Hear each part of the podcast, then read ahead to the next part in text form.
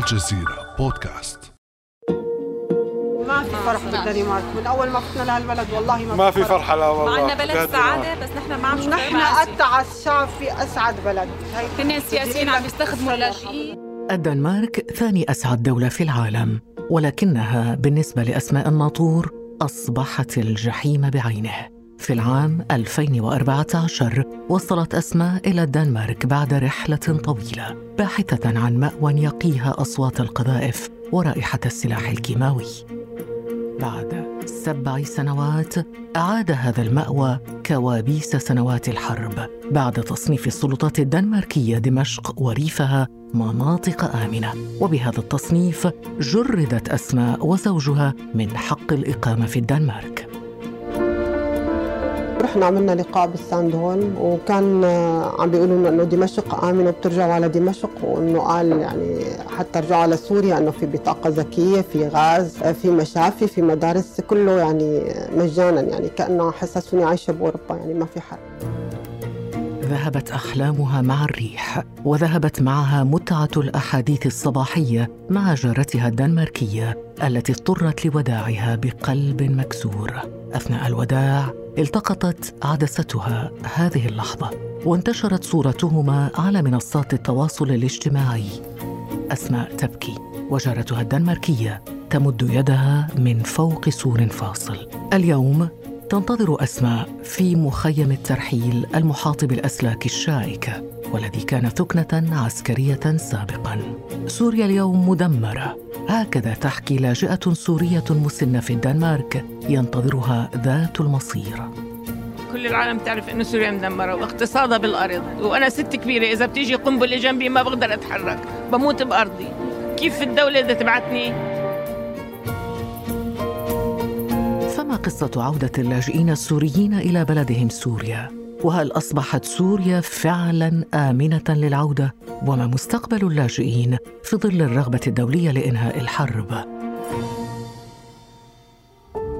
بعد أمس من الجزيرة بودكاست أنا خديجة بن جنة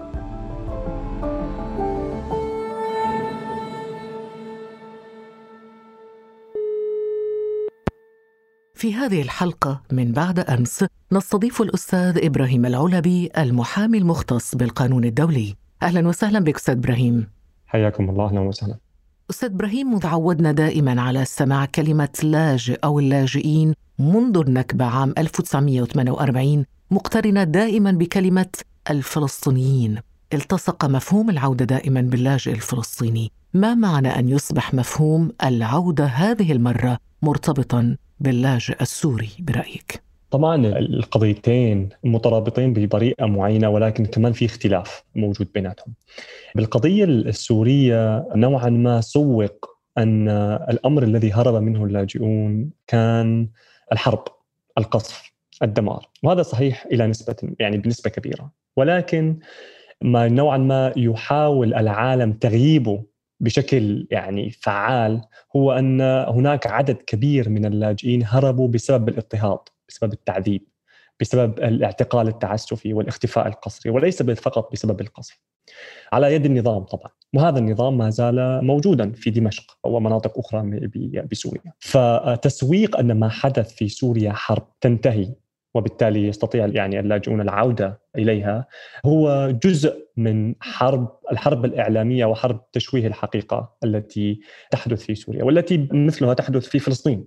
يعني تسويق أن العودة ممكنة لبعض الأشخاص ولكن غير ممكنة لبعض الأشخاص وأن هؤلاء الأشخاص خرجوا بقرارات بإرادتهم. هناك تشابه إلى حد كبير ولكن أيضا لكن اختلاف لكن هناك تشابه ولكن هناك اختلاف لأنه إسرائيل لا تريد عودة اللاجئين الفلسطينيين، تماماً. لكن نظام بشار الأسد يريد عودة اللاجئين السوريين. هذا ما يسوقه ولكن أنا أختلف مع هذا التسويق لأنه هو بيحاول يقول لك إنه بده يرجع يرجع وهذه ليست رغبة النظام وإنها رغبة روسيا من أجل جلب أموال إعادة الإعمار فلا النظام الذي بنى تهجيره على أساس طائفي بشكل أساسي ولا إيران التي دعمت النظام على التهجير بشكل طائفي بشكل أساسي تريد عودة السوريين ولكنها مضطرة إلى هذه السردية مهم. لأن روسيا تضغط باتجاه العودة من أجل جلب إعادة الإعمار من الدول الغربية وهي تستعمل السوريين ككرت للضغط على أوروبا إنه إذا اعطيتوني أموال إعادة إعمار لسوريا فسيعود اللاجئين وهذه السردية التي نحاربها قدر الإمكان. وهل استطاعت فعلا أن تقنع الدول الغربية التي تؤوي اللاجئين السوريين بإعادة اللاجئين؟ لأنه قبل شوية بدأنا بمثال الدنمارك وفعلا الدنمارك ترى أنه عودة السوريين خيار ممكن وبلا مخاطر. طبعا الدنمارك كانت هي الدولة الأولى. بشكل أساسي الدول الأوروبية والدول الغربية نوعا ما تقف ضد هذا التحرك لأن التقارير من منظمة العفو ومن هيومن رايتس واتش حتى التي يعني أصدرت بعد هذه المحاولات الروسية تتحدث عن اعتقالات ممنهجة لكل من يعود. يعني واضح جدا أن سوريا ليست آمنة ولكن ما حدث في الدنمارك بشكل أساسي هو أن الغرب كان لديه نوعا ما قانون عام يخص سوريا أن سوريا بغض النظر من أنت من أين قد أتيت من سوريا من من هربت من سوريا فأنت لديك حق اللجوء في أوروبا. هذا الامر تغير في الدنمارك وأصبح الآن يقاس حالة بحالة وهذا تغير مرعب إلى حد كبير. لكن كيف تم إقناعهم؟ يعني هل الدنمارك مثلا لا تقرأ تقارير هيومن رايتس ووتش وأمنستي انترناشونال وهذه يعني منظمات حقوق الإنسان مثلا؟ تقرا ولكن لا أعتقد أن الأمر هو إقناع من جهات خارجية وإنما ضغط داخلي ضغط اليمين المتواجد في الدنمارك بموضوع إعادة اللاجئين وموضوع يعني انتخابات بشكل أساسي. ويعني صعود اليمين المتطرف في أوروبا الآن هو أمر نشهده بشكل واضح. فأنا أرى أن هذه العوامل الخارجية والقرارات التي لها بعد خارجي خاصة في الدول الأوروبية أساسها تحركات داخلية ومصالح داخلية في كثير من الأحيان حزبية. يعني هي كثير من الأحيان وزيرة الداخلية تكون من حزب لديها انتخابات معينة قد لا تفقه أين تقع سوريا بالأساس ولكن تريد كسب ورقة أو على القليله طرح سردية ما تعطيها من الأصوات الانتخابية أكثر مما لديها في الوقت الحالي يعني. هذا مثلا أمر نشهده في بريطانيا. طيب السوريون بشكل عام أستاذ إبراهيم العلبي هل كلهم يرفضون العودة إلى سوريا؟ اللاجئون طبعا أتحدث عن اللاجئين في الدول الغربية، هل يفضلون الحياة في الغرب في ألمانيا، في فرنسا، في بريطانيا، في الدنمارك، في النمسا، ويرفضون العودة إلى وطنهم الأم إلى سوريا هل هذا التعميم صحيح؟ أه، طبعا أنا لا أستطيع التحدث باسم ملايين السوريين الذين قدموا لكن إذا ما نظرنا إلى كمية من عاد فهي كميات قليلة جدا جدا جدا لأن الوضع الاقتصادي والوضع الأمني والوضع السياسي في البلد بوجود هذا النظام لا يسمح لهم بالعودة، يعني من يريد العودة يستطيع لا تمنعك أوروبا من العودة، تستطيع أخذ طائرة إلى بيروت أو إلى تركيا ومن ثم العبور إلى سوريا، بالعكس ستسهل لك الدول الأوروبية ذلك، ولكن الكميات قليلة جدا التي عادت وهذا مؤشر ولكن على الأرقام تقول أستاذ إبراهيم العلبي وهذه أرقام الأمم المتحده أنه 280 ألف لاجئ سوري عادوا إلى سوريا بشكل طوعي منذ عام 2016 طبعا. طبعا هذه الأرقام عادة ما تكون هي من دول الجوار وخاصة لبنان لأن يعني حتى حطي لي خط تحت كلمة طوعي لأن عندما تكون هناك عنصرية ولا توجد أذون عمل ولا تستطيع تسجيل الأولاد في المدارس وحتى عند الوفيات والولادات لا تسجل قانونيا في مثل هذه البلدان. فمن الطبيعي جدا أن يعود هؤلاء اللاجئين من جحيم إلى جحيم آخر يعني الجحيم الذي تعرفه أفضل من الجحيم الذي لا تعرفه بالإضافة إلى إلى العنصرية. نعم. نعم وهو الجحيم على السوريين بكل معنى الكلمة. لماذا ف... تقول جحيم؟ ف... لأن السوريون هناك يعاملون معاملة جدا صعبة من قانونيا وأمنيا وعنصريا. يعني الوضع جدا صعب في هذه المخيمات من أذون العمل وقدرتهم على تسجيل أولادهم في المدارس وهذه الأمور. ويعني شفنا كثير من الحالات من ضغط حزب الله على اللاجئين للعودة وإلى آخره. لأن حزب الله يريد أن يعود اللاجئون إلى سوريا. لو قلنا بمفهوم أو منطق النسبة والتناسب إذا كانت لديك إحصائيات أستاذ إبراهيم العلبي من مجموع الذين يدخلون أو يعودون إلى سوريا كم النسبة التي تعتقل من طرف النظام السوري؟ طبعا من الصعب قياس هذه النسبة ولكن تقارير هيومن رايتس واتش التي صدرت مؤخرا وتقارير منظمة العفو الدولية توضح بشكل واضح جدا أن هناك حالات من من عادوا يتم اعتقالهم ويتم تعذيبهم. ونحن لما نتحدث عن حماية اللاجئين فنحن لا نقوم بجمع أرقام لأن هؤلاء بشر. هل هناك خطر على عودة اللاجئين السوريين؟ تقاس بحالة واحدة أو حالتين أو عشرة أو 15 أن هذا النظام ما زال يعتقل ما زال يخفي ما زال يعذب. وهذا ما تظهره إحصائيات الأمم المتحدة لتقيس رغبة اللاجئين السوريين من العودة من الأردن إلى سوريا وعن سبب تخوفهم من العودة. ما زال السبب الأمني والخوف من الاعتقال يسيطر على النسبة الأكبر حوالي 80 90% من الأشخاص رافضين العودة بسبب هذا الأمر. فهذا الأمر يوضح أه، أنا أمامي إحصائية لمنظمة هيومن رايتس ووتش تقول أنه من بين 65 لاجئ سوري عائد إلى سوريا هناك 21 حالة اعتقال قسري و13 حالة تعذيب وخمس حالات قتل ما قرأتك في هذه الإحصائية؟ تماما يعني هذول يمكن يكونوا من ال 65 اللي قابلوهم هيومن رايتس واتش أو استطاعوا الوصول إليهم لأن هذه الأرقام طبعا صعبة جدا قياسها خاصة عندما يعود الأشخاص إلى سوريا يعني يخافون جدا من التحدث ويعني الوصول للمنظمات الحقوقية. ولكن إذا أخذنا هذول 65 شخص فالأرقام التي طرحتيها أرقام ضخمة جدا عن الاعتقال والتعذيب والاختفاء القسري والقتل. فكيف يعني تستطيع هذه الدول أن تتحدث عن سوريا امنه للعودة؟ وهذه سياسة النظام التي من طرف يقول أهلا أهلا وسهلا بالسوريين ولكن من طرف ثاني يقوم بالاعتقال ويقوم بالتعذيب ولذلك ليس لدى النظام السوري رغبة بعودة هؤلاء الأشخاص إلى سوريا ولكنها الضغط من الحليف الروسي بشكل أساسي لجلب استثمارات ولتستطيع روسيا تحقيق مكاسب اقتصادية من تدخلها العسكري في سوريا. لو تحدثنا أستاذ إبراهيم العلبي عن السياق الدولي والإقليمي لعودة أو الذي تجري فيه عودة اللاجئين السوريين إلى سوريا وإذا نظرنا إلى الخارطة السورية عفوا سنجد أن النظام السوري يسيطر على 65% من الأراضي وأن بقية المناطق متوزعة ما بين مناطق المعارضة ومناطق القوات الكردية هل يمكن أن تشرح لنا أستاذ إبراهيم عن أوضاع اللاجئين العائدين طبعا إلى سوريا في كل منطقة من هذه المناطق؟ طبعا كل منطقة لها خصائصها في الشمال الشرقي في تواجد آه، قوات سوريا الديمقراطية والتحالف يعني الوضع الاقتصادي نوعا ما والوضع الأمني مستتب إلى حد كبير. في الشمال والشمال الغربي أكثر تعقيدا في بعض الأمور الاقتصادية والأمنية ومناطق النظام تحدثنا عنها بشكل أساسي. هذا الوضع في داخل سوريا. السياق الإقليمي لهذا الأمر أن تركيا تتحدث بإعادة اللاجئين إلى المناطق التي تسيطر عليها أيضا لأسباب برأيي انتخابية في ظل نوعا ما الضغط من الأطراف المعارضة معارضه لحزب العدالة والتنمية ولأردوغان باستخدام السوريين ككرت انتخابي. لبنان أيضا كذلك بشكل أساسي يعني كان جبران باسيل يتحدث بعودة اللاجئين أكثر من السوريين أنفسهم يعني وأكثر من الأمم المتحدة وأكثر من بشار الأسد لأن الأمر بالنسبة له أيضا هو أمر سياسي بشكل أو بآخر.